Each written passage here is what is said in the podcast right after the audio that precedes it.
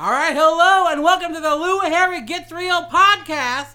It's a podcast about arts, culture, plays, puns, and stumbling forward through life. My name is Jason Adams, your announcer and co host for the evening, and I am thrilled to welcome you to the fourth episode of this experiment in conversation, music, and live recording from the Oxford room of the Aristocrat Pub. Our guest tonight are actor musicians Tim Grimm and Jan Lucas, plus all you good folks who have filled the Oxford room. Make some noise, ladies and gentlemen. Ah! Now, now please welcome a guy who ghost wrote a column for Pete Seeger, received monosyllabic responses when questioning a very young Harry Connick Jr., and danced for a few seconds with Rosie Perez often judge. he often judges books by their covers, and now has an aristocrat signature drink named after him. It's called the Harry Lou. Please put your hands together one more time for your host, Mr. Lou Harry. All right. Thank you, Jason. Thank you all for being here. The earliest songs from the radio that I can remember sticking to my brain were story songs, songs with characters and at least a little bit of plot.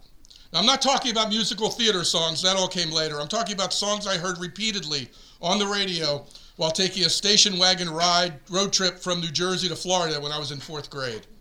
Popular music, or at least my experience of popular music in the early 70s, when my older brother had primary control of the radio, lodged in my brain songs like Billy Don't Be a Hero, and The Night the Lights Went Out in Georgia, Solid songs. The Night Chicago Died, Bad Bad Leroy Brown, and the Copacabana Antics of Lola and Tony, Cher's Dark Lady. There were tons of them. A subset of these were the tearjerker songs, songs like Cats in the Cradle, which led to an unfortunate Harry Chapin phase for me, and Seasons in the Sun. Do you remember Seasons in the Sun? That I didn't learn until much later was based on a song by Belgian singer-songwriter Jacques Brel. Brel's songs have such over-the-top, unapologetic passion in them that I'm alternately in love with them and embarrassed by them. Since then, elusive, painted in just a few words characters have stuck with me, often with more clarity than those I read in novels.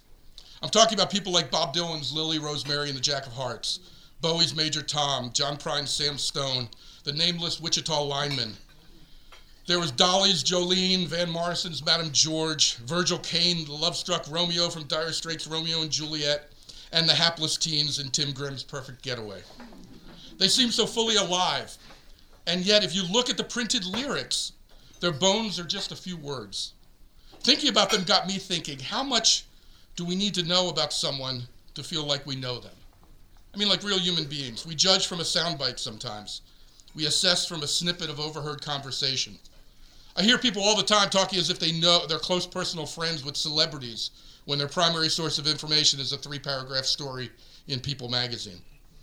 We deal in a kind of personality shorthand. Now, some of that I think is based on survival skills built into our DNA. Historically, we've had to assess pretty quickly if someone was a friend or a foe. And in, world, in a world where Me Too is a very real thing, often we still do. A Princeton University study showed that an initial impression of someone just based on their face is formed in a tenth of a second, and that longer exposures don't typically change those impressions. There's a downside to that, of course. It's just a short walk from quick assessment to ethnic and gender bias. But back to songs. The average number of words in a song by Bruce on Bruce Springsteen's Born to Run album, 281. And that's pretty dense when you consider the average number of words on the Beatles' Abbey Road, 102. The average word count of top 10 songs in the 1960s was 176. The average in 2008, 436. Whoa. Yet the average length of a hit song has steadily declined from four minutes in 2000 to about three in the la- three and a half last year. I'm thinking the impact of rap has a lot to do with that. And for those who make blanket statements like, I don't like rap, then you also better say you don't like Trouble in River City from the Music Man or Bob Dylan's Subterranean Homesick Blues. To translate all that for you Broadway buffs out there, Hamilton has 20,520 words of lyrics. Oklahoma has about 4,300. Even when you consider that its cast size is double the length of Oklahoma's, that's still more than twice the density. A few more numbers because I geek out on this stuff. A study was done of vocabulary size in music. It looked at music of 99 top selling musicians. The results? Hip hop uses more different words than any other kind of music, followed by heavy metal, and then folk. So folk is up there, um, more than rock. Uh, getting back to those characters for a second that I grew up with. Perhaps one of the reasons they resonate so much is because, because, not in spite of, the limited information we're given. We hear the songs over and over, and we fill in the blanks with the people we know or encountered, especially before MTV. But even now, when MTV is no longer about videos, we wrote and still write the visuals in our own imagination, doing our own casting. And as such, we become part of the music, part of the story, one of the creators. I'm thrilled that we have a show filled with the primary creators of music and theater and comedy. We'll bring on Tim Grimm and Jen Lucas in just a bit. But first, I want you to meet my co-host in this episode. We change co-hosts every episode. It's kind of like the drummers in Spinal Tap, is what we do. Right. I'm not gonna make it, guys. and I'm thrilled that Mr. Jason Adams is with us. Aw, thanks for having me. Now, me if you are, if you uh, experienced theater in Indianapolis, you may know J- Jason uh, from his fringe hit show. Jason Adams is a goddamn mind reader. Uh, he also created the Face Your Fears pro- series of, of programs here. Jason has uh, done a lot. Jason, what? I'm curious. I talked a lot right. about where sort of some of my musical influence and tastes come from. What are yours? Okay, uh, so it's important for the folks at home to know that I am the squarest looking gentleman in this room. um, there's so there's there, and you talked about you talked about like a lot of a lot of singer songwriter guys from the 70s and when I graduated from uh, high school, there's two stories that I really like a lot. Uh, the first one is I went, um, I was I was home home for the summer, and I went to a record store and I started digging through, and I found a copy of Frank's Wild Years by Tom Waits Right. and um, and it's just this amazing record. And me and my friend Ross were convinced that um, it it um, it's sung by a like a 400 pound voodoo priest, and that's what we decided. It, it, it absolutely is. Uh, then we saw a picture of him, and we were not. We, we loved him more uh, because he is the opposite of what you think he is. Um, and then I really love Randy Newman. Uh, I love him so so so much, and um, uh, I found a copy of this record called uh, uh, Nilsson Sings Newman. Uh, it's Harry Nilsson singing Randy Newman covers. And you talked about how Bruce Springsteen he uses a lot of words, and there's this one song on that record. It's called it's called, just called Caroline, and the words of the song are Caroline, please be mine. You're my kind of girl And that's it. and that's it. Those are the words of the song, and it's ragtimey and super sad, and you know the person in the song in what less than ten words, less than ten words, and it's just um, the Newman stuff, the early stuff like Good Old Boys album, Yeah. and that stuff where he, there was seemed to be no interest in we're going to try to get radio airplay. no, no, I mean, he, Short he People actively, yeah. And, and short people is a really funny song about a really mean point of view, and he has this whole. If you've ever heard Rednecks, um, Right. I lived in North Carolina when I heard Rednecks, and uh, it, it's it's spot on, guys. Well, we thought we would uh, also, those of you who have heard the podcast before or came out, we tend to, uh, we have a fascination with puns and with twisting things around. And we thought, given our guests, um, we would put out there that we would try to ruin a folk song with one word, whether replacing a word, adding a word, or subtracting a word. And I put this out uh, through social media and got some interesting responses. Uh, and you could feel free to Yeah. chime in, Jason, as we go. Uh, we got things like "We shall overdraft." Ah. Uh, there, but for Fortune 500. Hang down your head, Tom Brokaw. Oh, that's a good one. That's a really good one. Yeah. Uh, what else do we have? Um, if I had a hammer toe, Nice. that's uncomfortable. Uh, I big crack rock candy mountain. yeah, that'll work. That'll work. I can't help but wonder why I'm bound. Puff the horrible, horrible dragon. Yeah. give you know for those kids who aren't really eating enough, give Yeah. peas a chance. Ah. Yeah, that's a good thing. Uh, Cranky Doodle, Janky Doodle, I got a lot of that. Actually, this is horrible. When I was working in Philadelphia, this reminded me. I was I had to research and verify that there was actually a porno film called Yank My Doodle. It's a dandy. And That's that's gold. It- And it I'm, I want to tell you, I'm now a film buff. I now want to find that movie. There, now you're gonna look for it. Uh, Michael tow the boat ashore. That becomes Uh-huh. problematic. Uh, what else do we have here? Uh, Subterranean homeschool blues. That's one. Second Whoa. reference to that going on. Uh, the wreck of the F. Scott Fitzgerald. I ain't mariachiing anymore. Well, full look, full looks for you. No? How about where have all the Flobies gone? What are asking me? We're tanking you, Jason. Come on. oh, okay, I got, I got uh, Alice Cooper's restaurant. Yes, I would, I would listen to that. Uh, the, the, the Simon and Garfunkel hit Scarborough mediocre. No? Where have all the Gennifer Flowers gone? There's that. And the opposite of that, hey, Mr. Tangerine Man, Right? and Shelter from the Stormy Daniels. That's on the flip side. I like that that. I like that. Another movie I want to see really badly. one. Friends reruns in low places. It's a little bit more country there. I've been twerking on the railroad. That'll, that'll get you thrown off. Nice. And this changed two words, but I kind of liked it. So, lawn, it's been good to mow you. Yes. Yes? Uh, Can we end on that? No, let's try one more. Good. Uh, the devil went down to your mom's house. How about leaving on a jet ski? That Oh, be good. I think solid. And we'll wrap that up with Pun Central. Uh, now we're What a- getting what to a great let's game, get to, let's get to some real music uh, with Tim and Jan. When you're, I have to tell a little story before we get into them.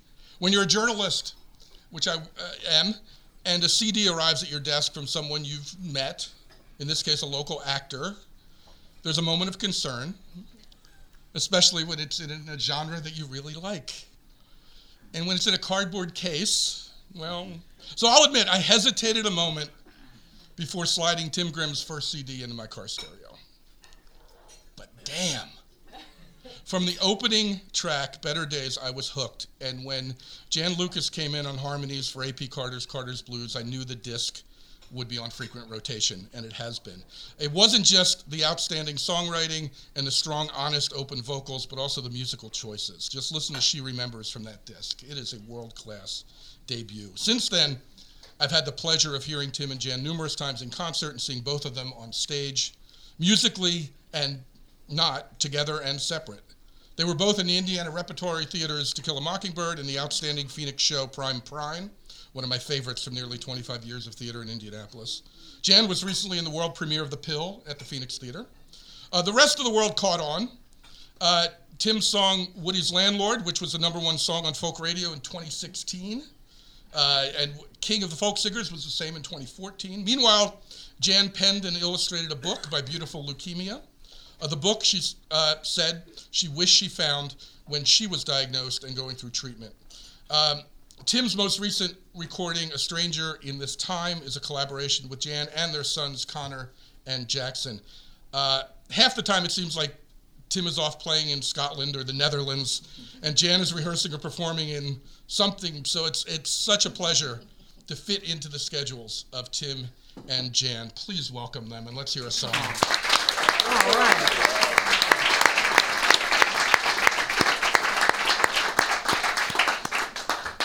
You know, Lou, we, we date ourselves a little bit when we mention Heartland, that first album. That was 20 years ago next year. That's right. Wow. And still great.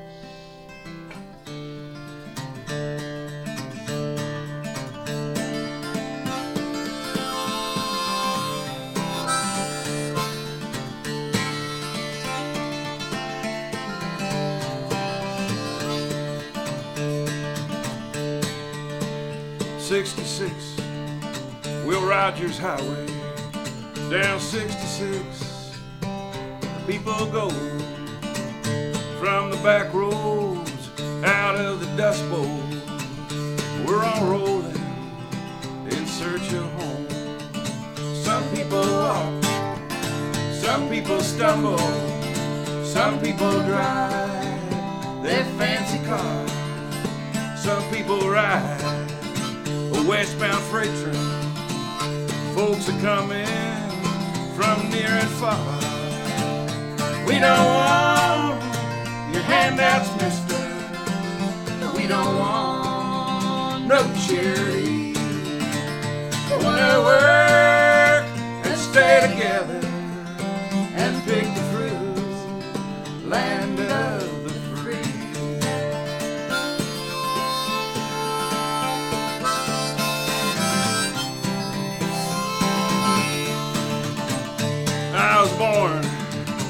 in Oklahoma to California.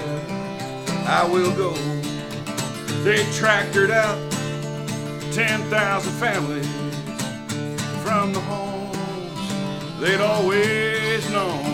And they filled in wells, they knocked down buildings. They said, Be gone, we're through with you.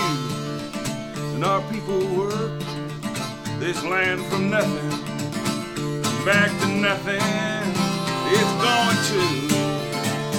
We don't want your handouts, mister. We don't want no charity. We want to work and stay together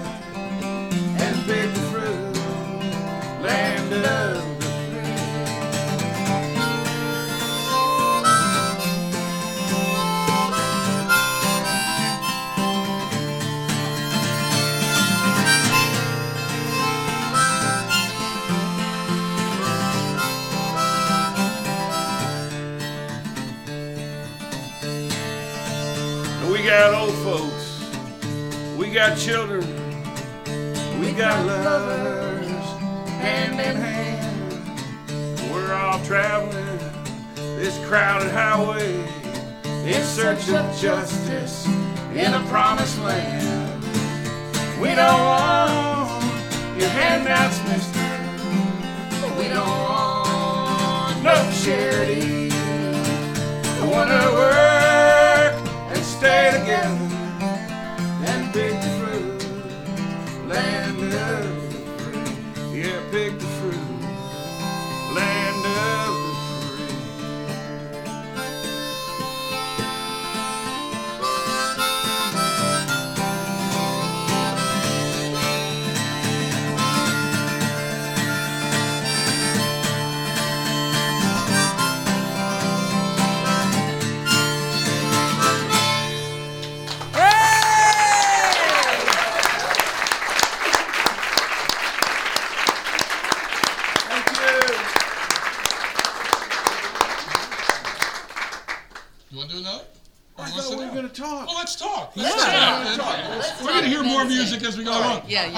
talk exclusively for a half hour about the harmonica playing. Oh Excellent. yeah, That's, that's it. I would really like that.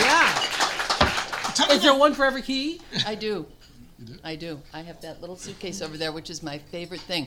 So, you know, I'm in a family of musicians, and they have their big guitar cases, and their banjo cases, and their mandolin cases, and I'm like, okay. So then Tim got me this suitcase that carries all my Hohner harmonicas, and I feel like a, a badass. I noticed you.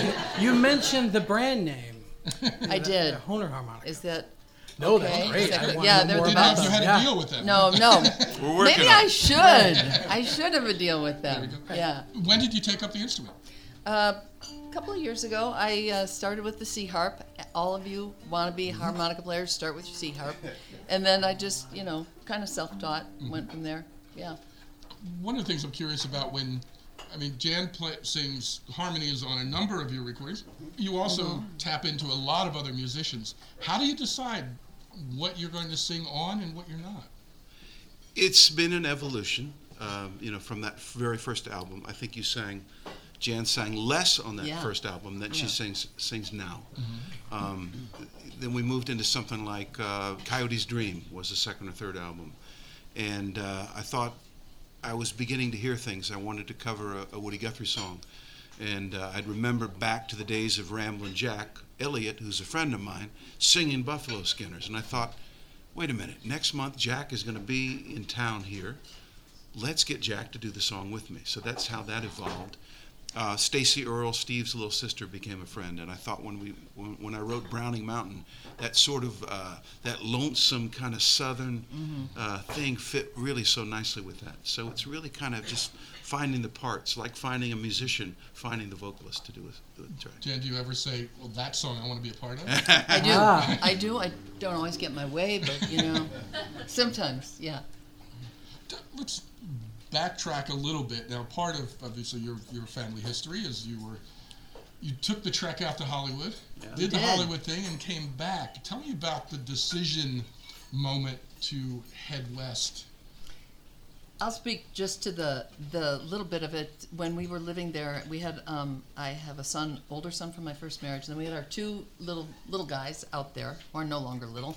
But anyway, we would come back to Indiana every summer, and spend time near his parents or at his parents' house. And so it was becoming painful to go back to LA. We would just kind of dread it, and oh, really, we got to go back. So we thought, why don't we just flip that equation? and live where we love and then travel out there you know the traveling out there didn't quite materialize because it's a big it's hard to do and our kids were little you know so um, so we stayed going the other way, though, going yeah, Uh-huh. going west. Um, we both literally about at the same time booked a, tel- a network television show in LA from Chicago. Yeah. And um, I booked a show called Reasonable Doubts, which was on NBC for two years with Mark Harmon and Marlee Matlin. Nice. And about the same time, Jan booked a show called The Human Factor, and she played uh, John Mahoney's much younger wife. you may remember john mahoney was Frasier's Oh yeah, we father all we yeah. all know John Mahoney. Yeah, so, yeah. so we Yeah. we He's we went.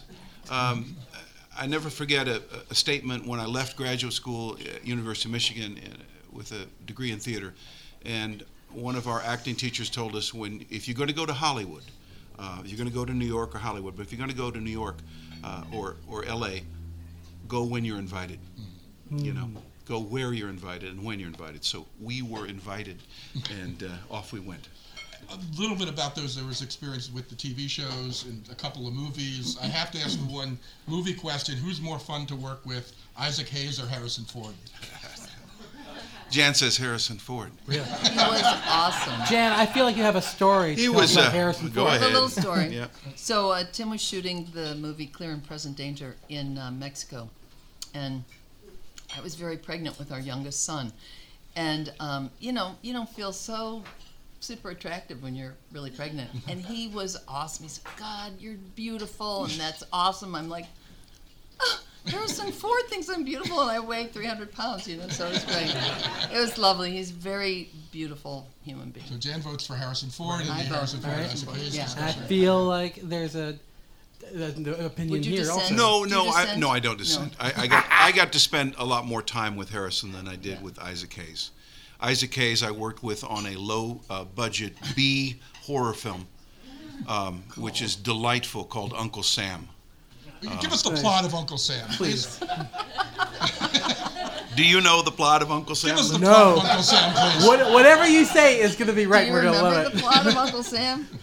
You wore the costume. yeah, right? yeah, yeah. I Were did you wear- Uncle Sam? No, I was not Uncle Sam. Uncle Sam was a um, uh, a um, uh, military veteran who died overseas and uh, comes back from the grave, um, and he's a, becomes a hyper patriot in his uh, dead state.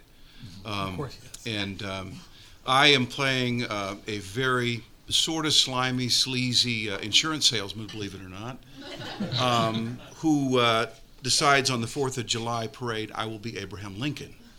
So. The, the scene that I have with Isaac Hayes is I am in full Lincoln beard and top hat. That's right. And Isaac Hayes is playing a, a wounded warrior uh, with a peg leg. And we have a delightful scene watching the parade go by. Yeah. So, for your consideration, Oscar screeners Right. Yeah. probably Yeah. Exactly. not distributed Yeah. for that one. Yeah. Tell me a little bit about. Let's talk a little bit about the sort of Hollywood. Like both of you doing TV series. How much, when you're in the middle of a series, are you still auditioning for other things? Are you keeping an eye out for what's next? Well, not when you if you if you know you've got a season of a show, you're not looking at all early early on. As that season's kind of kind of winds down, and it's you know typically an eight month or so shoot, um, you'll start to you'll start to look. um, or you'll start to think about your vacation.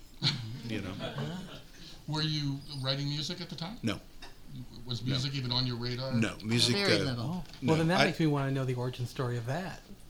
Well, I had done music back in Chicago Mm-hmm. right before Jan and I met, um, and I'd begun taking lessons at the Old Town School of Mm-hmm. Folk Music, which is a, an institution, a, a beautiful place. Steve Goodman, John Um, Prine. They all Yeah. went through. The legacy. Michael Smith, yes. Michael Smith has become a friend of ours.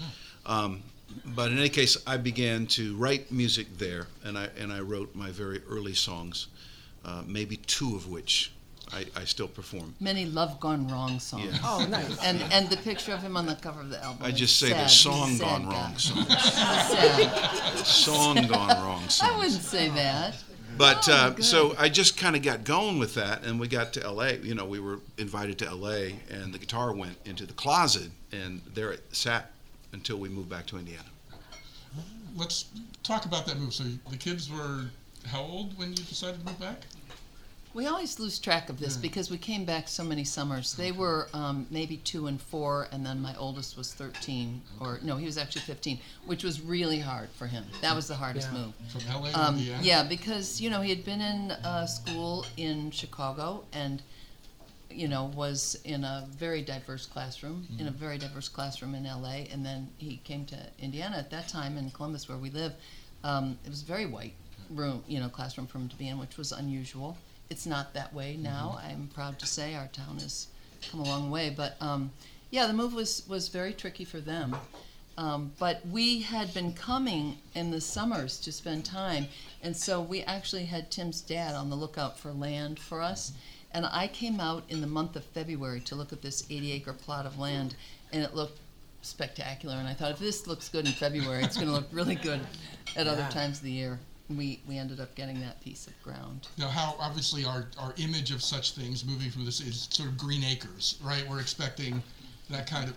Uh, how much of sort of farm living did you know going in? Well, I had What were the surprises? I had spent many of my summers up uh, in northern Indiana, outside of Auburn, which is just north of Fort Wayne, at my grandfather's farm. So I spent. Did you detassel corn? no, but I baled hay. How many people here detasseled corn? Were there some? Yay. How many radio, people? you How many people noise. baled hay? Who baled hay? Is there Oh, I help? bailed Guys? hay. Yay. There we go. Yep. I sold fake dog poop and exploding lighters on the Wildwood, New Jersey Oh, boardwalk. yeah. Oh, yeah. It's a kind of a different. You were living on the edge. Thing. Yeah. I'm sorry. No, no. So, so uh, I, I had this uh, romantic vision. I'd been f- uh, far enough away from it in terms of time that that, that I actually got the, the notion that, gosh, we we could and should have a little hay farm operation here, and that's what we began when we moved back. And chose hay just because it was what you knew. It was what we knew, And and, it it's was it's a simple it's a simple crop in terms of it's it's a one season crop, and you know it grows on its own. You cut it down, and you get the teenagers from the neighborhood to come in and, and do the Or work. our sons, Yeah. Or your who sons. have eventually, yeah. So, So- uh, is that still going? No. No, Life, life intervened. Well, I stayed home a lot because my kids were little, so I wasn't going on the road with Tim. And then when they, they became, you know, adults, now I've been able to, to change my approach. But so we travel a lot, you know, so we're, we're gone. You, you can't be away from. We had goats and we had animals and, you know, big giant garden. We don't have any of That just ended with some really good meals, It- and then it- it- no, it kind of, it kind of, you know, just a slow decline Gotcha. out. The, the goats went back to the neighbors, the horses went down the road, Mm-hmm. you know. Did, I'm curious. Um, you're playing music with your kids. I've heard them in various permutations joining in on your music. Mm-hmm. Was there a period where they totally rejected the kind of music you were creating, or did they buy in the whole Our way? youngest kind of did. yeah, I don't I don't know if he he totally rejected it, but he showed absolutely He was no not interest, interested. He was interested none in whatsoever. soccer. Yeah. What was he interested in? Soccer. Oh, soccer. Okay. Soccer and sort of the outdoors. And he went off to college, Warren Wilson College in Asheville, North Carolina. I know it. Where he was going to be outdoor leadership, and he did. He graduated in that. But that's a music town, you know. So Sure is. he uh, came home at one of our vacations and said to, "Can I get one of Dad's guitars?" And we Yeah. were like, "Yes."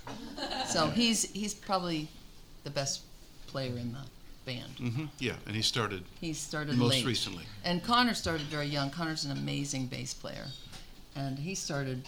You know, he played all kinds of stuff, from young. He was always interested in music. So Well, before the music came to my attention, I was seeing you both on stages locally. Was that part of the? Was that the path you expected to take coming back here? Did you already? Yeah, sort of uh, have yeah, I, inroads th- I think that? so. I think that uh, when we moved back, in the back of my mind, I thought, well, uh, I still have my agents in Chicago. I'll just go. I'll just make a habit of going up to Chicago, doing some work here and there, film and television, and and finding inroads into the theater scene at the Indiana Repertory Theater, Actors Theater of Louisville. Um, you know, places within an hour or two. I thought that Yeah. that's maybe what the path would be. Now, I'm not asking for specific numbers, but give us an idea of the difference between what you might get paid for a two-day shoot on Chicago Oh, Fire or something, No. and four weeks of playing in a play and four weeks of rehearsal. Dead Huge. silence. huge difference. So theater makes difference. that much more than television. Exactly. Jason, you are so astute. So significant difference. Yeah, it's Yeah. a big deal. Um, Ask us about the creative satisfaction, though. oh, but d- How share is some of the how is- creative satisfaction Yeah. of doing theater. Well, it's it's infinitely more satisfying. You know, there's a lot of waiting around. At least the stuff that I did. I also did a ton of commercials when I was in L.A. and Chicago. For what? Now, to be specific. Oh Lord, um, hard to even remember. I, I had a big one that was on during the Super Bowl for Tylenol PM. And here's the kicker with that one. So I shot it, you know, good day rate. No, I'm going to get a good um, contract from it. But then I get a call about a week after from my agent saying, so they want to do a buyout. So you can't do any other painkillers, analgesics, all these, a whole list, and they have to pay me for each one. For each thing Segment? that I, yes, there's a thing in our union that for each item that I cannot shoot a commercial for, there's a fee attached to it. So it was like brrrt, a list as long as Kids my are arm, gonna come, and I'm it's like, great. boom, we got this, we got this. So you know, we moved to um, to the to the Heartland, thinking, yeah, we're good, we're good, we got this. A few years later, we're like, hmm, hmm, the phone is not ringing. We gotta we gotta figure out a plan. Tell Get me- to work. Okay, so you you start to write some songs. Was the intent? Uh, when did it become? I'm going to put together a disc. I'm going to go live with folks. That first batch of songs came out, it seems rather quickly at this point. And um, as, as we got to this, it was an old 80 acre farm, and we, we initially thought we would uh, rehab the old farmhouse, and we discovered rather quickly through some expert friends and family that it was not worth rehabbing. It was a lot more, you know, it was further gone than we thought. So we ended up building a new house, so that became a project on that piece of property. We really got to know that property, got to love that property, and we began to become friends with all the old neighboring farm couples whose families had gone away, but they were still there on the farm. And they reminded me of people like my grandparents who I'd spent time with when I was a kid.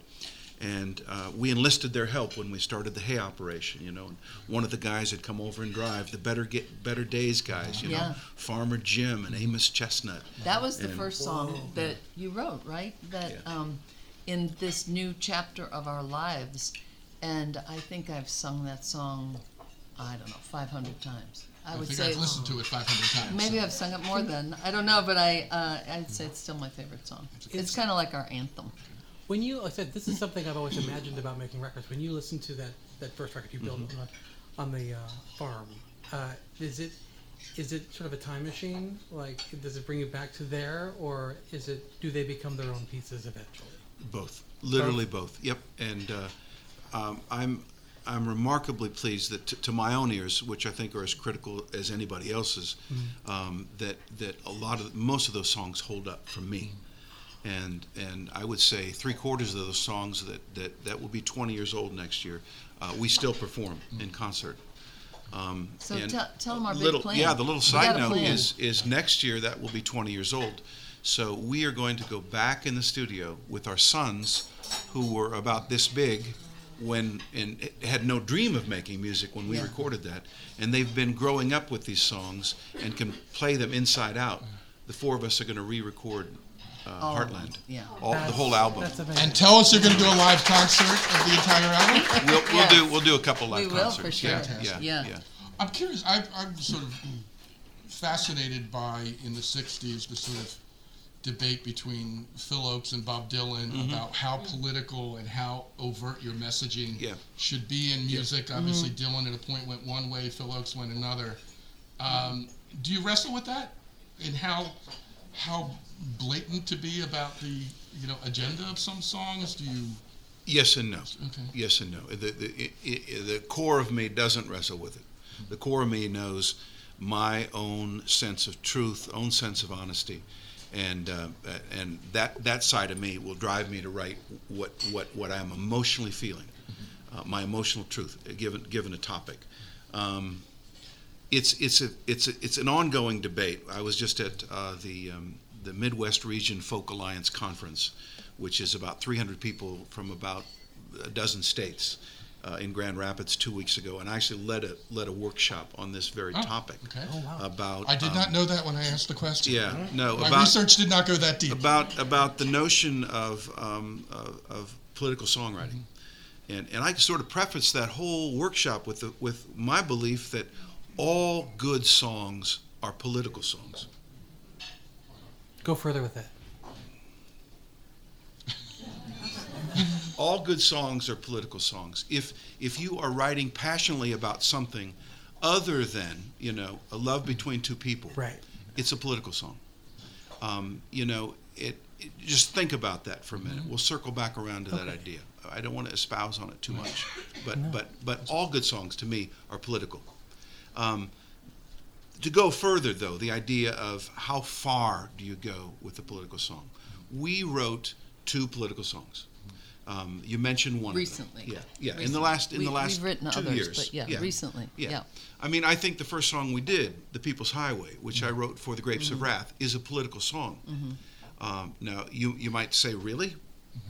But it is a political song. absolutely. If you think about what's going on t- in today's climate, and about a group of people who are trying to get from one place to another, uh, where the grass is greener and the land is free, it's a political song. Um, but you know, we, we wrote a song previous to prior to the last uh, national election, and we wrote a song right after the last national election, and they're very different styles of songs, but they're both very political in their own way. Um, and I think you've got to be careful about not hammering people over the head with with with ideology, but you've got to speak your truth. That's the fine balance. Well, the uh, other thing to know is that Tim grew up.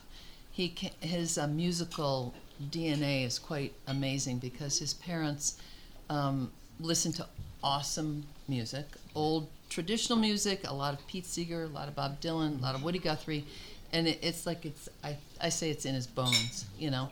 And um, the musical library that he grew up with, that he knows, he knows these songs so intimately. Yeah. So I think he comes to it, you know, very honestly. Where did the that way. connection to Ramblin' Jack happen? I, I'd grown up listening to Ramblin' Jack, and um, I met him finally when I was in grad school in Ann Arbor, and um, we struck up a, an immediate friendship, and that was well over 30 years ago, and we've connected every year, every two years. We've traveled around the Midwest. Some of you have maybe seen Ramblin' Jack. Uh, as we've been traveling through this neck of the woods in the Midwest. He sometimes needs a handler. He needs someone to drive him. And one time Tim couldn't do it, so we put our son Connor on that job. and we t- I took pictures of him beforehand because Connor was like looked like deer in the headlights, you know. But I think it was the trip of a lifetime. Something he will never forget. He's Uh, he's a character. I've really enjoyed the. I don't know how many of you have seen the video for Woody's Landlord for your song with its sort of homages to Subterranean Homesick Blues Absolutely. and a reluctant appearance by your cat. I assume that was your cat. Um, how I'm curious. I mean, we sort of know about sort of the marketing and how you get word out. We hear all the time with pop music and things like in rock. How does folk music work? How do you get yourself known in the folk music? inch by inch and row by row. We're going to make the garden grow. Uh, No, Yeah. I, it's it's it's uh yeah yeah. I mean, it may be something as I get a little older, I'll start to learn about you know about that that Yeah. idea of of um, of marketing. Um, but uh, no, it's it's it's word of mouth. It's it's people sharing with other people. Is there a big difference playing, you know, a large folk festival and playing, you know, a folk series that's in the basement of a Unitarian church? I mean, how Sure. how what's your thinking going into it, those shows? How does that differ? Some of the best shows are in the smallest rooms, um, without question. Uh, you know, you should, inevitably when you're playing the larger outdoor festivals, it's noisy, it's hot, it's sweaty. People are talking, people are Sound walking is by. compromised. Yeah, yeah. But the one thing that can happen in both of those venues is someone can come up to you afterwards and go, that song meant so much to me, or you sang my father's song, or that's my history. That that meant so much to me, and that's to me the most moving and meaningful thing. And it can happen in a basement or in a festival. Do you, You know. perform? Do you feel like you perform differently? Yeah, yeah. I can certainly in a, in a smaller setting, you you can you can literally, if you have the time and the, in the right place, you can make a connection with everybody in the room Mhm. in a way that you can't begin to do it with a festival. You have to be more of an actor at a festival. Speaking of acting, what I have seen both of you in, in many plays uh, here in Indianapolis. What what plays are you hungry to do?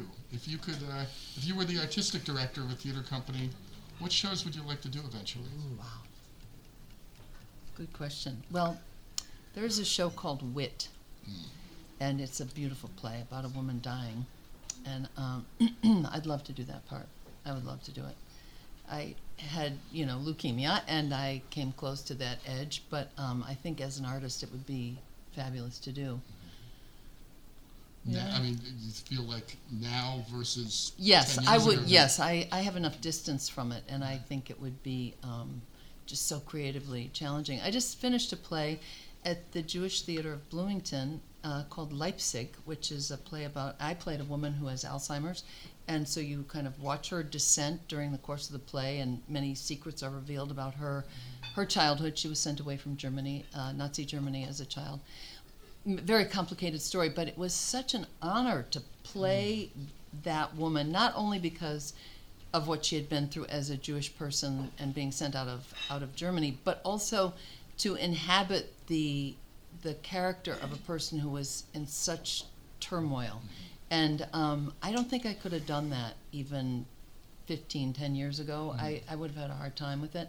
But as an artist, you know, we we want to do that. We want to dig deep, and it was just so rewarding. Um, so I'm I curious if you were approached by people in the audience who. Oh yeah, yeah. About uh, I would say a little over half of the audience was Jewish almost every night, and um, there we had two Holocaust survivors come to the play, and one of them spoke at a talkback, which was profound. And um, you know, it's just uh, unfortunately the bombing of the synagogue in Pittsburgh happened on the night of our the day of the night of our second performance, and that was intense to recognize that this is still going on again. I mean, we were all horrified, but also gratified in a way that we would be telling this story.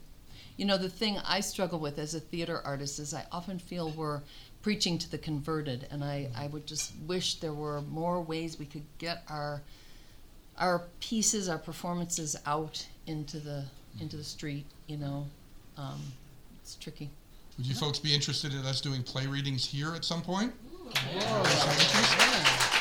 Yeah, We'll that'd be great. We'll. I like that. And that gave you some time to think Yeah. about your answer. Yeah, it didn't help me at all. I've been asked that question before um, by people uh, who have a reason to ask me. Um, and uh, and maybe part of it is is I, I, I don't want to say oh, I'd love to do this specific project. You know, it's it's it's it's hard to get anything you know up and going. It's hard to get a particular role if you love it so much, and then you can't get it.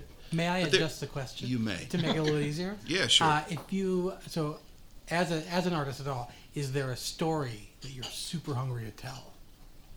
Well, there are a lot of stories, but there's not one that I'm super No, hungry to tell. I mean, I'm, I'm trying to tell them all the time, you know, one way or another. Um, but there's things, you know, like maybe Who's Afraid of Virginia Woolf? I might like to do that.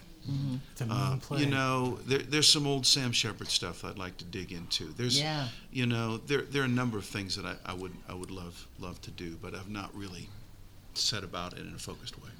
I mentioned uh, in the introduction the John Prine show that was done here in Indianapolis with the Phoenix. I understand there were some rights issues, so it couldn't be done Yep. that way in Chicago. To me, that was a show that if it could have been done in Chicago, it would still be running 10 years later and elsewhere because that was a, a Well, wonderful piece yeah. of theater. Yeah.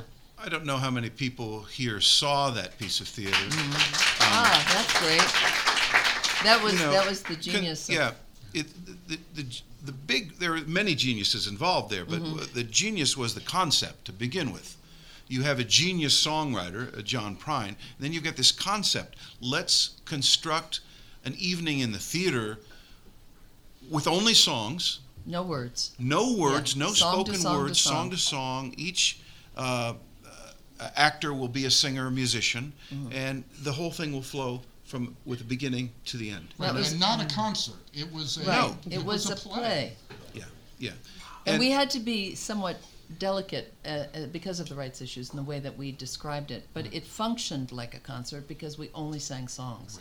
But it was the genius, I have to say, of Bryan Fonseca of the of the Phoenix Theater, who is a huge John Prine fan. Yeah. And he had this idea, and it, it came to life, which was quite something. it has made me think more and more about that concept, though, because I'm thinking there are a lot of other songwriters that you could take that notion and follow it through. Mm-hmm. I've Yeah. seen it done badly, and that time was done beautifully. Yeah, And I wish that that was one where I just was hungry that that show would have an afterlife. Yeah. yeah. Um, let's talk about that a little bit. What's it like when you're that involved in a show and suddenly the last performance happens? How do you re- how do you recover from You, a play? you just did it, Jen. I did. so- I, I had a week ago. definitely some letdown. That was hard to let that go and that cast go. We we became very tight. I'm so lucky and so happy to have projects on the horizon. So I'm already thinking ahead. So that that certainly eases the eases the pain. um, do you want to hear some more music? Yeah.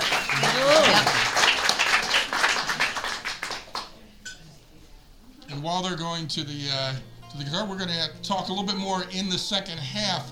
Please write down questions you may have for anyone uh, on the show this evening, and we'll field many of them uh, in the second half. So please do.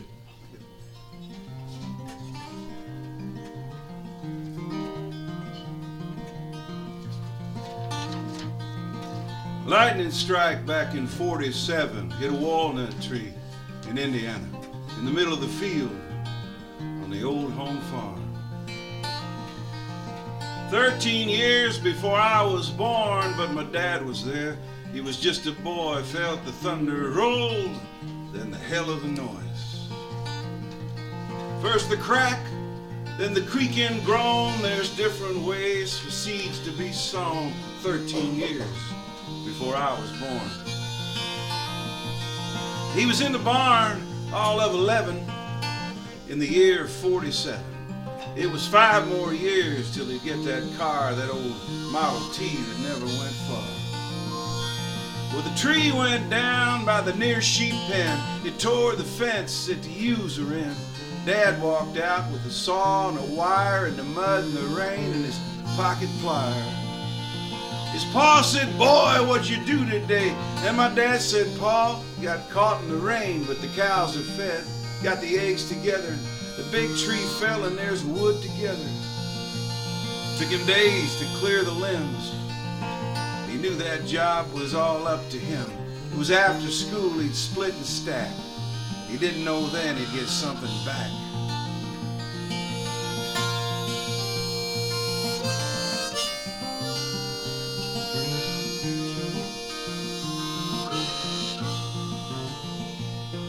Got her down to one mighty log. At that point, he had to make a call. He dialed Bill Scarlett at the Auburn Mill, said, Got a log, can you help me, Bill? And they cut that log into many board feet, and Dad shoveled sawdust for about a week to pay the bill. And the job was done 13 years before I was born. And those boards were stacked and stored in the barn until the year they sold the family farm. And Dad counted the rings 124.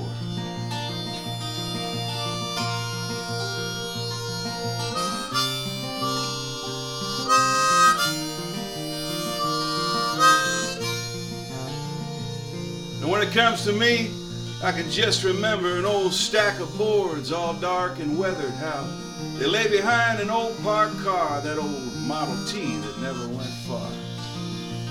We pumped the tires and they held air. We pulled the T out and the boards were there and we washed the car. We brushed the boards, cut 13 years before I was born. Dad said, let's move these boards one more time. They're staying here in this new shed of mine. I said, Dad, can you spare me two? I did not tell him what I was going to do.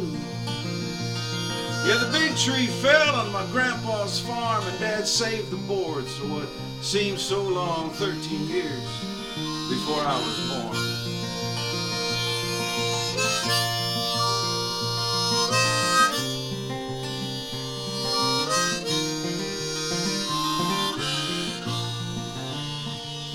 Well, I drove those boards to a man named Bear near the Ohio River, south of here, and I told him the story about 13 years.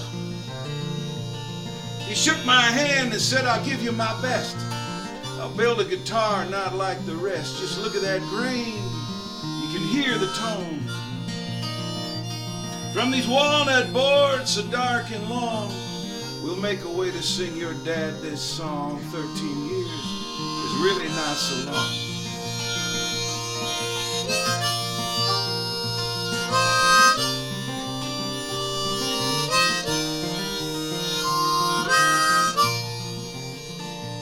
Did you ever stop and wonder at the sound of distant rolling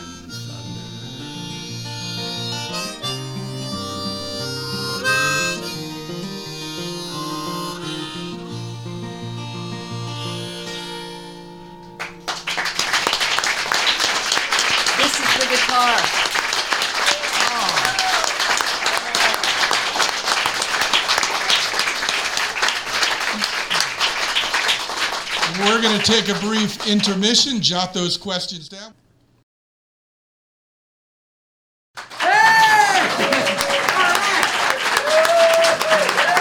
Welcome back. Welcome back to Act Two of this episode of Lou Harry Gets Real. First of all, I want to thank our sponsor, The Aristocrat, and its lovely Oxford Room.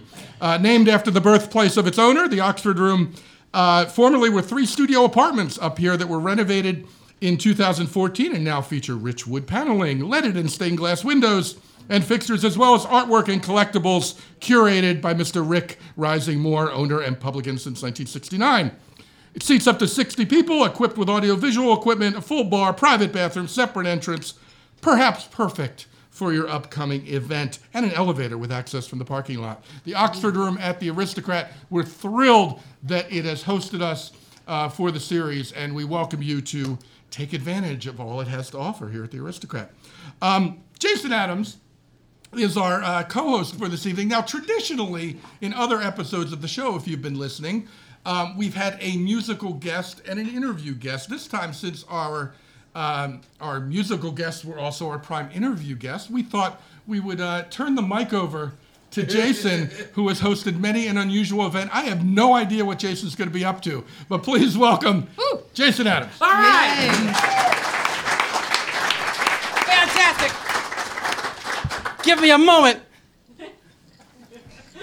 For those of you listening at home, Jason is taking a moment and bringing a box of some sort to his chair.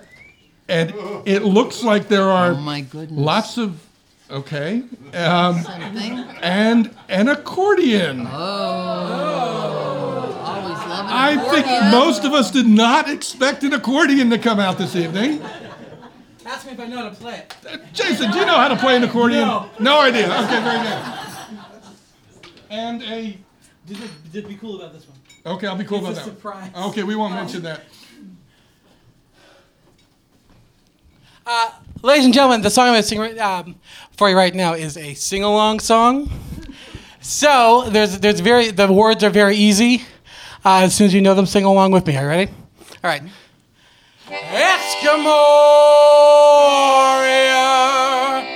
Eskimoria,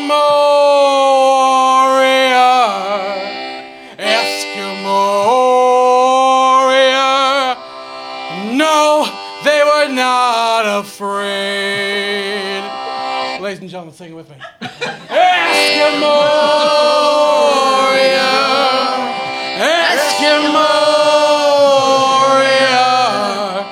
Eskimoria.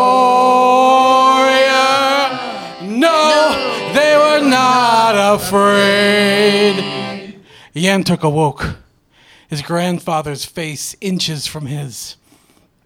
He knew that the right would be a surprise. He knew it was coming, but he didn't know when. Today was the day.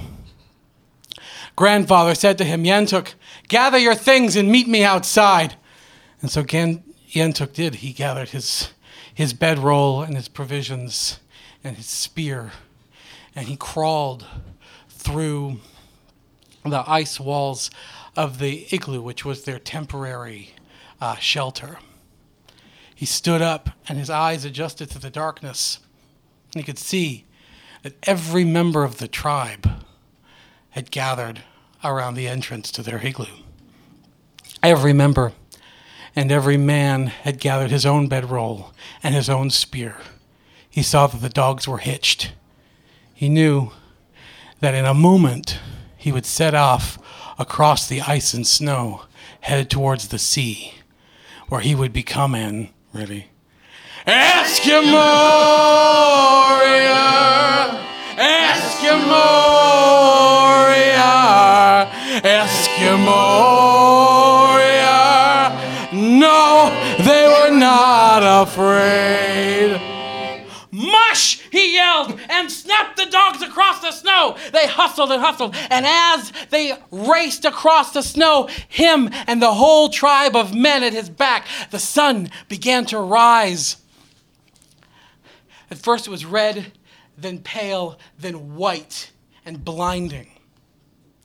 Off towards the sea, him and every member of his tribe went. He knew that when he reached the sea, he would have to fight the bear. And he was excited and he was nervous. His hands gripped his knuckles white. In the distance, he saw a dark cloud. The wind began to pick up, and he knew that they would have to wait. They would not reach the sea today, it would be tomorrow. They huddled the dogs together. They gathered their supplies. They, they, they dug into the snow and they waited for the storm. And it began to howl. And in their temporary sh- shelter, he touched shoulders with the man next to him. And they told stories. They told stories of Eskimoria, Eskimorias, Eskimorias. No, they were not afraid. The next morning, Yantuk awoke. He saw that the dogs had eaten the food. He gathered what he could find, and again, they headed off across the ice and snow. By noon, he could hear seabirds. And a few hours later, if he listened very closely, he could hear the barking of seals. And towards the end of day, they reached the sea. The men tied up their dogs, and they all cra- crawled up and peered to over the edge of the sand dune or snow dune. They saw hundreds and hundreds of seals barking and playing. And Yantuk, he went off to take a seal, which he normally would do, but his grandfather grabbed him and held him back and said, No, Yantuk, we must wait for the bear. It is the way of the Eskimo warriors, Eskimo warriors, Eskimo warriors. No, they were not afraid. The men gathered in ritual, and each of them held their spears. Jason's passing out straws to members of the audience. It's very dramatic. They held their spears and were tempted to unwrap them, but they didn't do it yet. they wanted to. It was very tempting, but they didn't unwrap them yet because there's a purpose for these spears. The men, they started to chant and huddle. Yeah, yeah, pass them back. It's easier that way. and I'll pass these to you. And you pass them back that way. But you may want to get closer. The men gathered in ritual. Here, I'll give these to you guys, and you'll each have a spear. They gathered in ritual. Oh, I need one.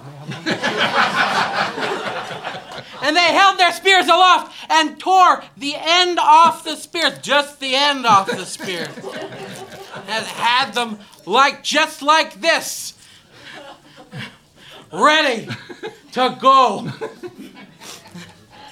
They put their heads together. And very softly they began to sing.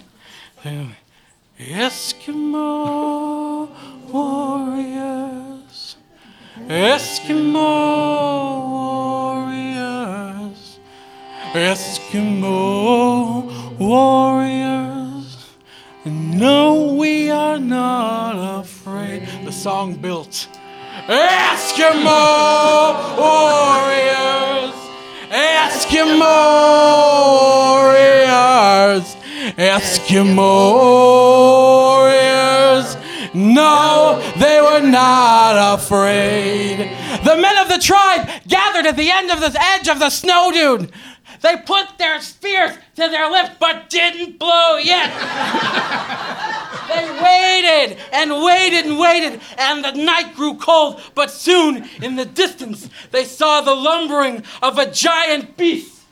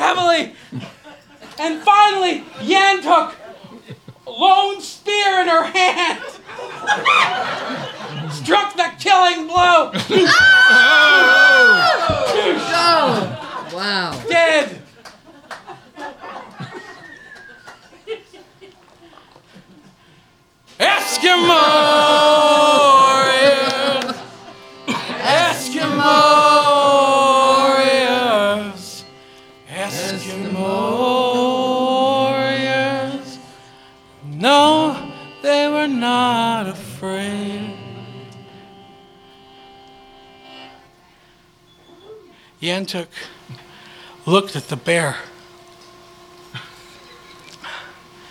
said nothing. He turned and walked away towards the sea and looked out. Eventually, his grandfather found him and said, Yentuk, come back. We have to do what we need to do. And Yantuk said, I don't I don't know what happened. I've I don't know what to do now. He was distraught. And grandfather saw that right away. Grandfather looked at him and said, That's the way of it, Yantuk. When you take the bear, a little piece of you goes with it. And that's what it means to be in. Eskimo warrior, Eskimo warrior, Eskimo warrior. No, they were not afraid. Thanks for doing that with me, guys. Jason Adams. Jason Adams, ladies and gentlemen. You weren't expecting that tonight, were you? We had some questions brought in during intermission from members of the audience that we'd like to ask uh, things they wanted to know from our panel today. Jason, you'll be cleaning all that up after the show. You gotta have a mess after performance. There you go. Right? That's the policy. Thank you, Gallagher. First question Is it too late for a 60 year old to pick up that acoustic guitar that's been in the basement idle for too many years and finally learn to play it and play it well? I think that's a question for you, Jason. No, it's not. You talk about Uh, what do you Already think? did. I don't think it's ever too late. My, uh, I did I say this already that I took pi- up piano a year ago? No. I started playing. Okay, I started playing piano. Uh, I took piano lessons for the first time ever in my life a year ago. It's about a year exactly, and um, the you know the linchpin of the whole thing, as my teachers, I have two of them who have told me over and over, you have to practice. So it doesn't matter how old you are. You can learn uh, an instrument or a language at any age, but you do have to practice. And I'd say it's a little harder the older you get. Do you play any other? What instruments do you play, Tim, besides the guitar? That would be it. The guitar? but I mean, does that segue into mandolin, banjo, No, other string no, instruments? no, no. I've, I've fiddled around, but but you know, I've decided to stay with one thing that I'm um, fairly solid. Gotcha. Um, and do you play anything besides the accordion? I play a. Uh, I play. I can play rock, uh, punk rock bass. Okay. I can play. I play Awesome. Harmonica. Very good. There Um, we go. What do you call um, six accordions at the bottom of a well? Good start. It's a start. and that, I disagree. that could go. I I disagree, disagree too. I disagree too. I think accordions are awesome, and you could say the same about you know harmonicas or banjos. And often we've had all three on stage at the same time, and it's yes. just cacophonously wonderful. And bagpipes? Do you have an opinion on bagpipes? Love them. Okay. Pro, absolutely. Really? Okay. That's one of the more uh, what negative feelings people have toward Right. bagpipes. Right. Um, another question. I'm not sure what this means. Tim has a mastodon, and part of it is in the guitar he wrote 13 years about. Can we hear that story? Oh. We heard about the wood. Yep. We heard about the wood and Grandpa's wood, the walnut back and sides. And two years after the tree went down, they were digging a drainage tile in the farm field near where the tree went down. And the backhoe hit something really hard in the field. And Grandpa stopped the tractor and sent my dad and one of his brothers out to the barn to get some shovels. They said, Grandpa said, start digging. In two days, they had uncovered an entire mastodon skeleton in the farm field outside of Auburn. Now, what do you do with the mastodon skeleton? What do you do with the mastodon skeleton? You call the museum! Thank you. Yes. Okay. And the museum in Chicago says, Thank you very much, but we were just given a woolly mammoth. We don't have room for the mastodon. so Grandpa says it goes in the barn. and it, it, it sat in the barn next to the boards for 60 years. And you went for the boards first. And, and here's the thing on a guitar, you have a saddle and a nut, preferably made out of some kind of bone. And there was one of the tusks had a broken piece about six inches long. So we have Grandpa's mastodon in the guitar as well, in the saddle and the nut. That's the story. If he had struck oil, that would have been messy. Question uh, Have any of your compositions been covered by a national or another national artist? Uh, do you have aspirations for that to happen? Who would you like to do it? If so, who would you like to hear cover your music and who has? I will leave the, uh, the, um, the first part of the question to Jan, and I'll answer the, the part that you didn't ask. Very good. There, there are there are people that I don't know that have covered my songs. Is this like random people on Uh, There's YouTube? there's no there's a man down in Seymour that that recorded Better Days, for instance, and I just got a royalty check, uh, and he cut uh, 200 copies of a CD with Better Days on it. That's um, nine cents a CD that I get. You can do you can do the math for the gentleman that, that recorded 200 CDs. Um, the I, I am honored by um, a, a songwriter who is not well known at all, but he is a national figure. He's kind of a cult songwriter. His name is Eric Taylor. And Eric Taylor was married to a gal you might have heard of named Nanci Griffith. Oh, Um, and uh, many of Nanci's early songs were actually Eric Taylor's songs. He's an amazing songwriter. Yeah, and um, he is an amazing songwriter. And he had only, over the many years he's he's recorded, only recorded songs by Townes Van Zandt, uh, only two or three of them, and then all his own original material. And he cut two albums ago one of my songs, so that was a that was a big It honor. was an honor, yeah. Yeah. That was great. Yeah.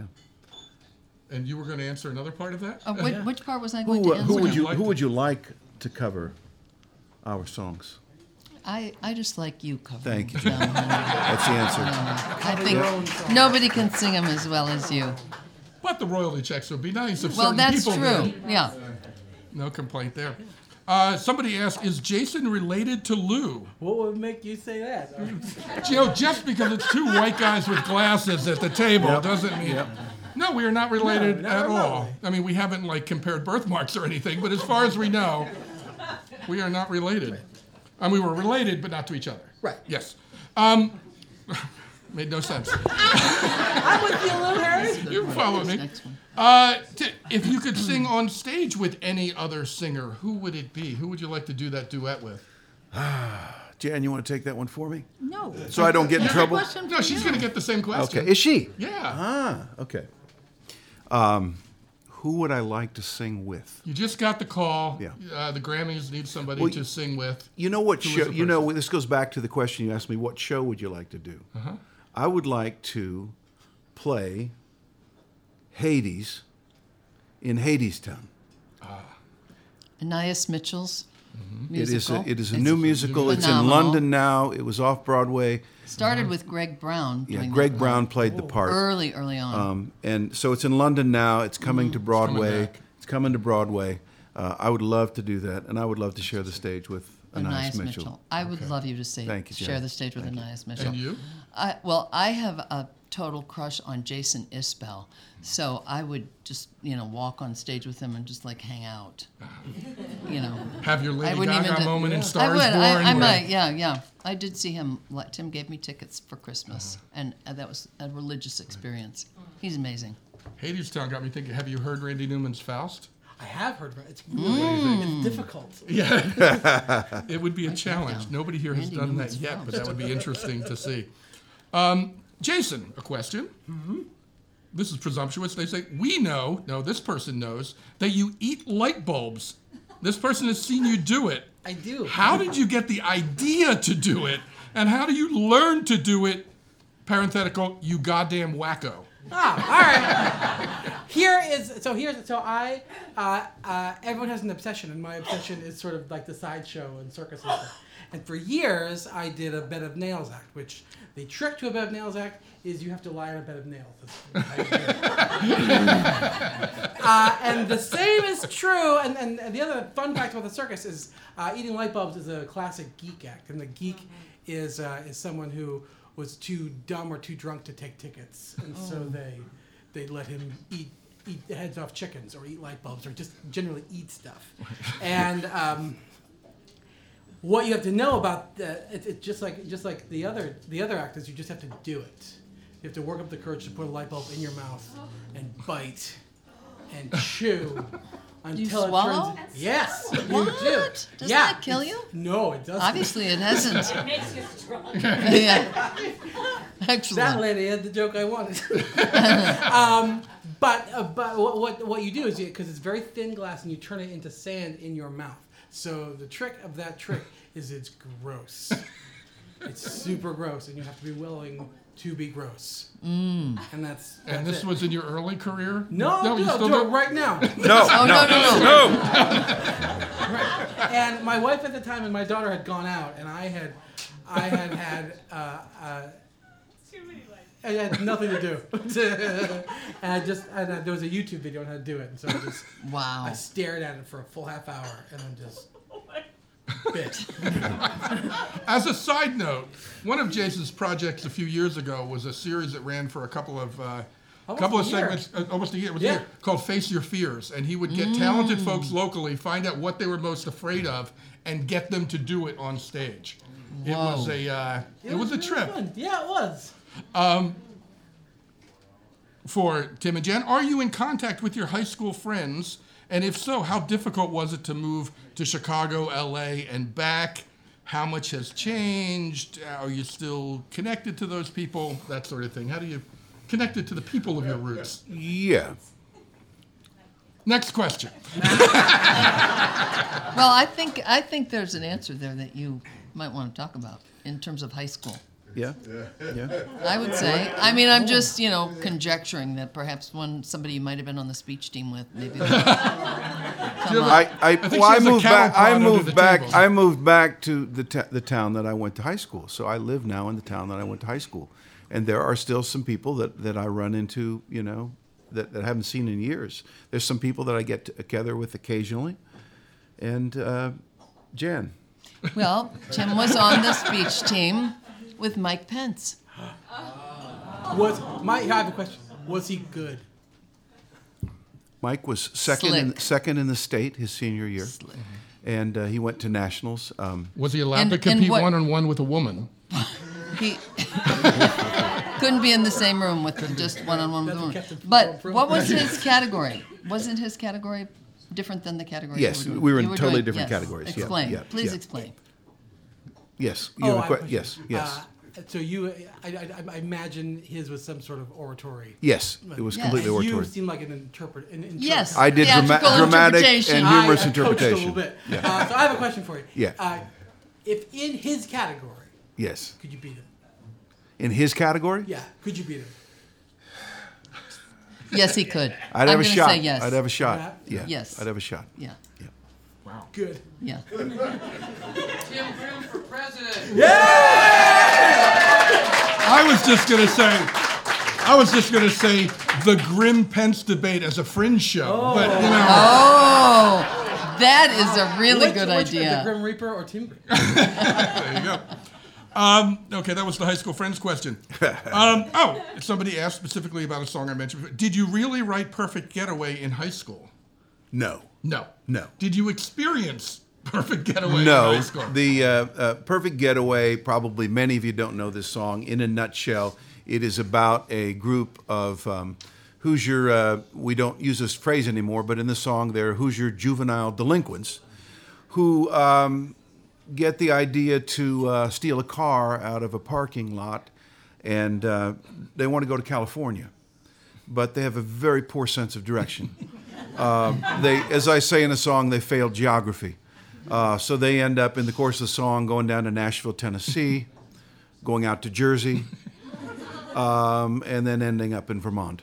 Uh, and this Written is, before GPS. this is a this is a partially true story, and I got the story from my mother, who taught at a high school for kids who could not cut it in the public school system, and um, she came home and told me this this this story. You won't believe what happened, and you know I put pen to paper, and there it was. Um, and these were these were you know these were good kids generally you know but but came from you know well they came from from troubled and rough homes. And uh, I've had a couple of them actually come up to me in, in years since you know and, and, and ask about my mom who was their teacher and say that she made a big difference in their life. So uh, so the question is did I write in high school? No.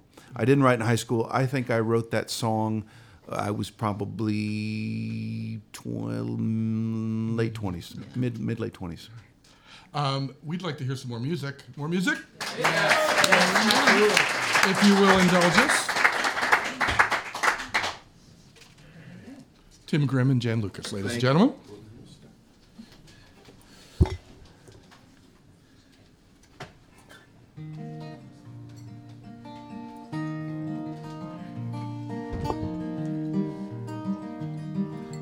come from these rolling hills, and my feet know the path I walked when I was a kid. I come from these rolling hills, and I remember bells of blue ringing in this land. You voices old and new. I remember bells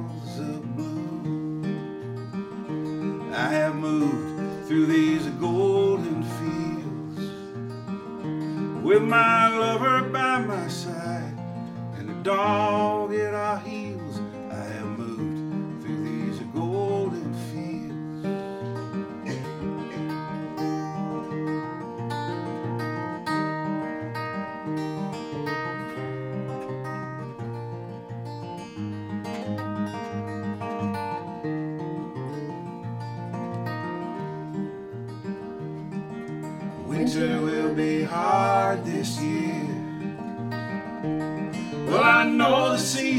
Change, but this one I've come to fear. Songs of joy turned to silence, and hope turned into fear. Winter will be hard this year. Darkness rides a hungry beast, rides into the wind and never suffers peace. It speaks the separate truth for anyone who seeks. Darkness rides a hungry beast, and I feel like a stranger in this time. People living lives across a great divide. Half of them are laughing while the other half are crying, and I feel like a stranger in this time.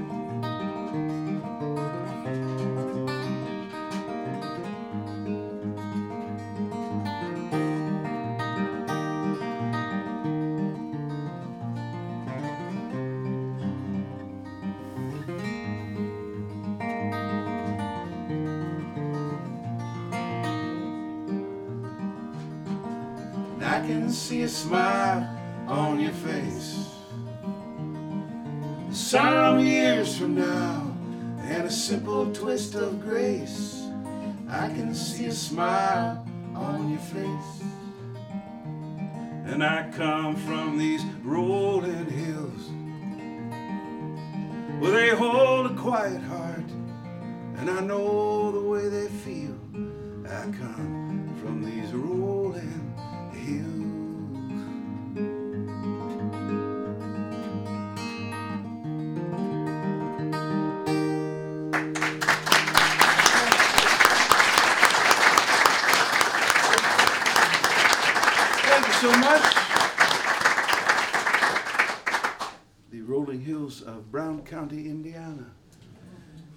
came from, and then we moved across the border to Bartholomew.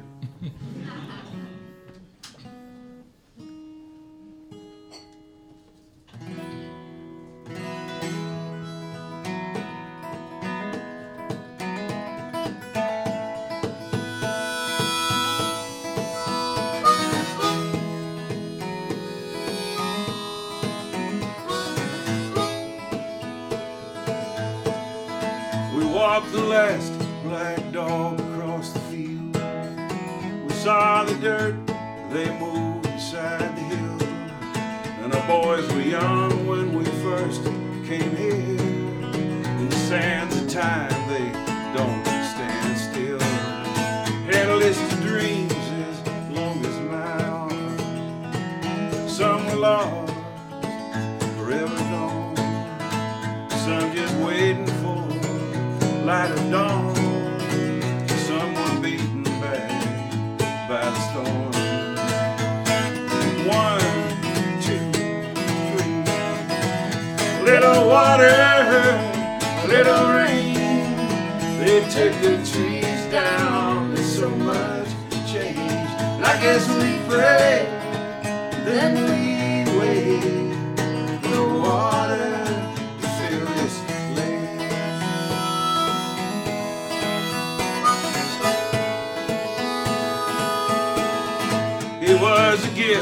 in a time of hard need. He was big, sometimes mean, and solitary as the old pine tree. He was devoted to you and me. You held his hand as he lay on the cold concrete.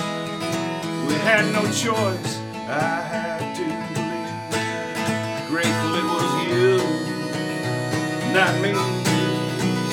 Went to sleep on that cold concrete. One, two, three. Little water, little rain. They took the trees down. There's so much change. I guess we pray,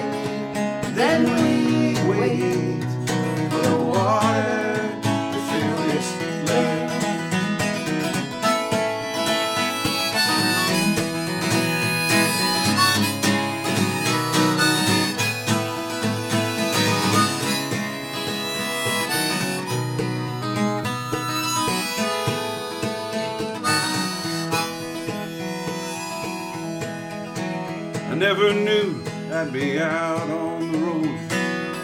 When we first came here, all those years ago, hands on the wheel I'm thinking of home. And all the little things I couldn't keep going wrong. But it's a life, who's to say? We could have done things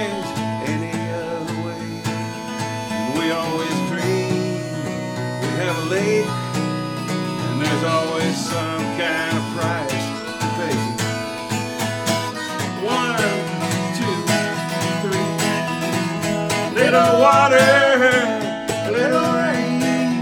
They took the trees down. There's so much change. And I guess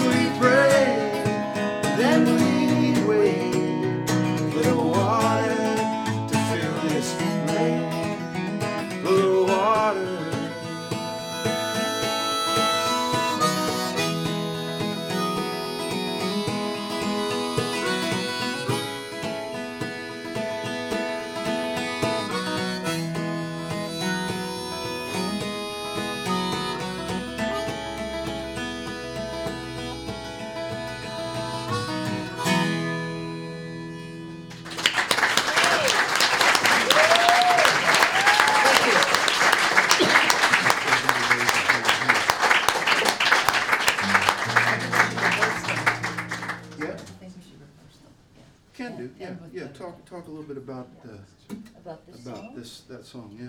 Okay. We're gonna do a song um, that I wrote with uh, our son Jackson. We all worked on the bicentennial show, which was called Finding Home Indiana at 200. It was uh, the year before last. Some of you may have seen it. And um, in fact, um, yes, there were many Indiana writers who had pieces in that, and I actually wrote a, a piece about my uh, great ancestor, William Henry Harrison. I say that with of the side of my mouth because the more I learned about him, I was like, oh my gosh, am I related to him? He was awful. um, you know, many wonderful things, of course, but many awful things, as is the case with many of the events in history. And I have to hand it to Janet Allen at the helm of Indiana Repertory Theater for bringing both the light and the dark out for that um, amazing show. This is a song that did not make it into the show. It's called Finding Home.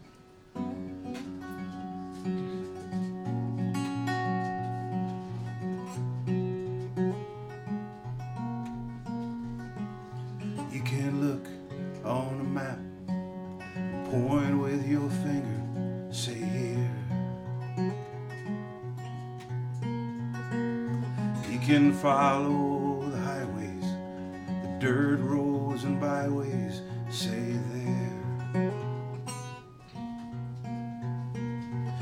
can follow your job or your family, you can follow your heart. You can wander and wander and end up right back at the start. And it may take a month or a year or a lifetime to know. You may think you've arrived, then you realize it's time to go.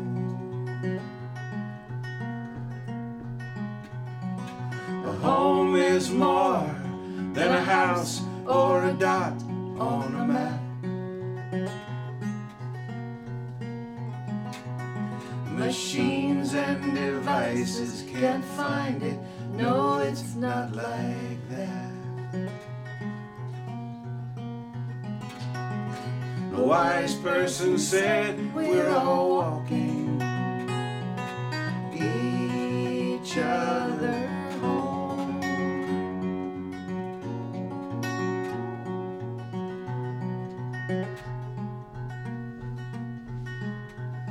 And it's not just a building or a roof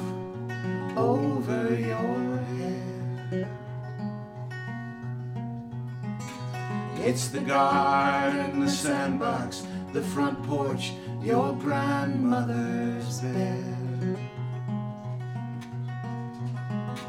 It's that second-hand rocker and the first kitchen table you own. It's the bedroom you painted and the front walk made out of old stone. The feeling, the knowing, believing that you belong. It's the fire burning inside. It's the sound of the song. Sometimes it's history gathered up over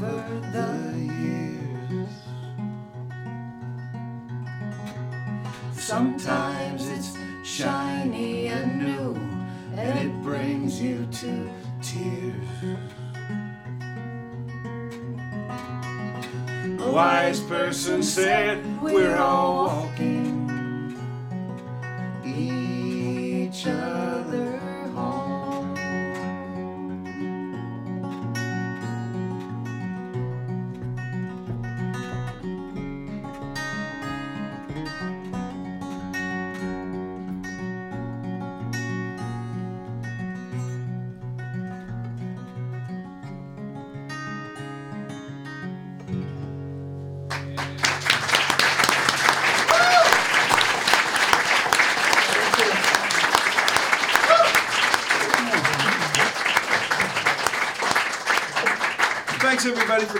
out and supporting this this this event.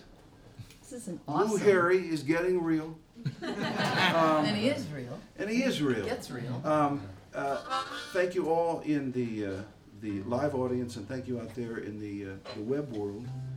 Um, I still haven't quite figured out that world, but um, I will one day. We're going to do one more song for you. Thanks for letting us be a part of your evening. Yeah. Thank And you we- so much, Lou. This is awesome. And Jason, thanks. Yeah. You, Really you, cool. uh, you mentioned this song, and this was the This first is song our that I song. wrote. Yeah. This is the first song Tim wrote coming back to Indiana. It's called Better Days.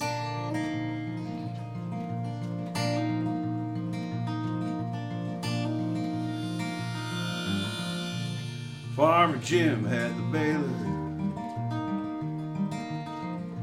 and I had the hands and had the time. He was up into his seventies,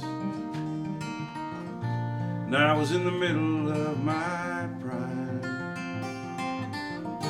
And I was bringing back my childhood. He'd been doing this all his life driving that old John Deere tractor, eating lunch brought by his wife, and they'd rest under our maples, and they'd tell me of their past. Lost a son and lost a grandson. One went slow and one went fast. And Ruth would tell me of the old Men would go off to the fields. And all the children and the women would hitch the team and drive down to the woods. And me, I'm trying to learn the old ways of the hardening of the land. Of people growing old together. And families working hand in hand. So I will watch and I will listen. The voices cracked and faces worn with age. But when they're gone, Lord knows I miss them. They give me hope for better days.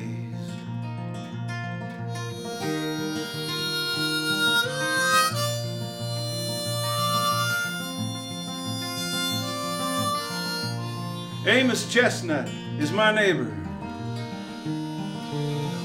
And all his life an honest man. Well, I stepped up to his door, a stranger.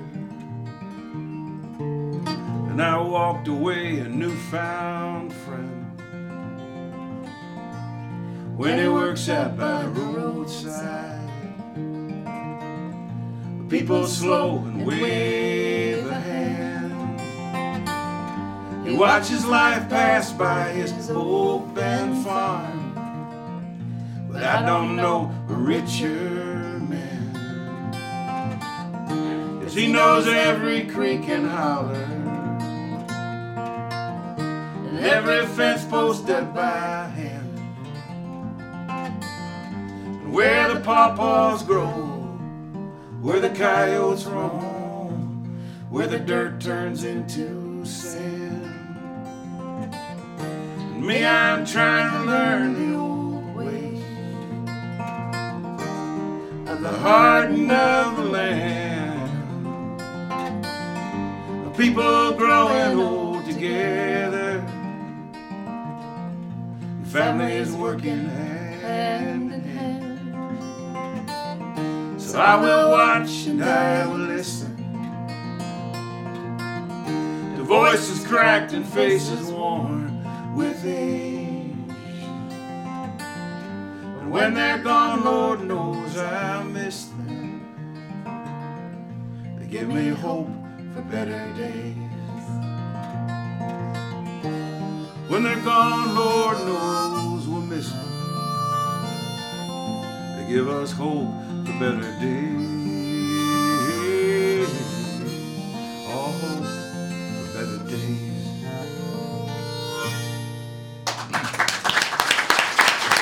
Thank you.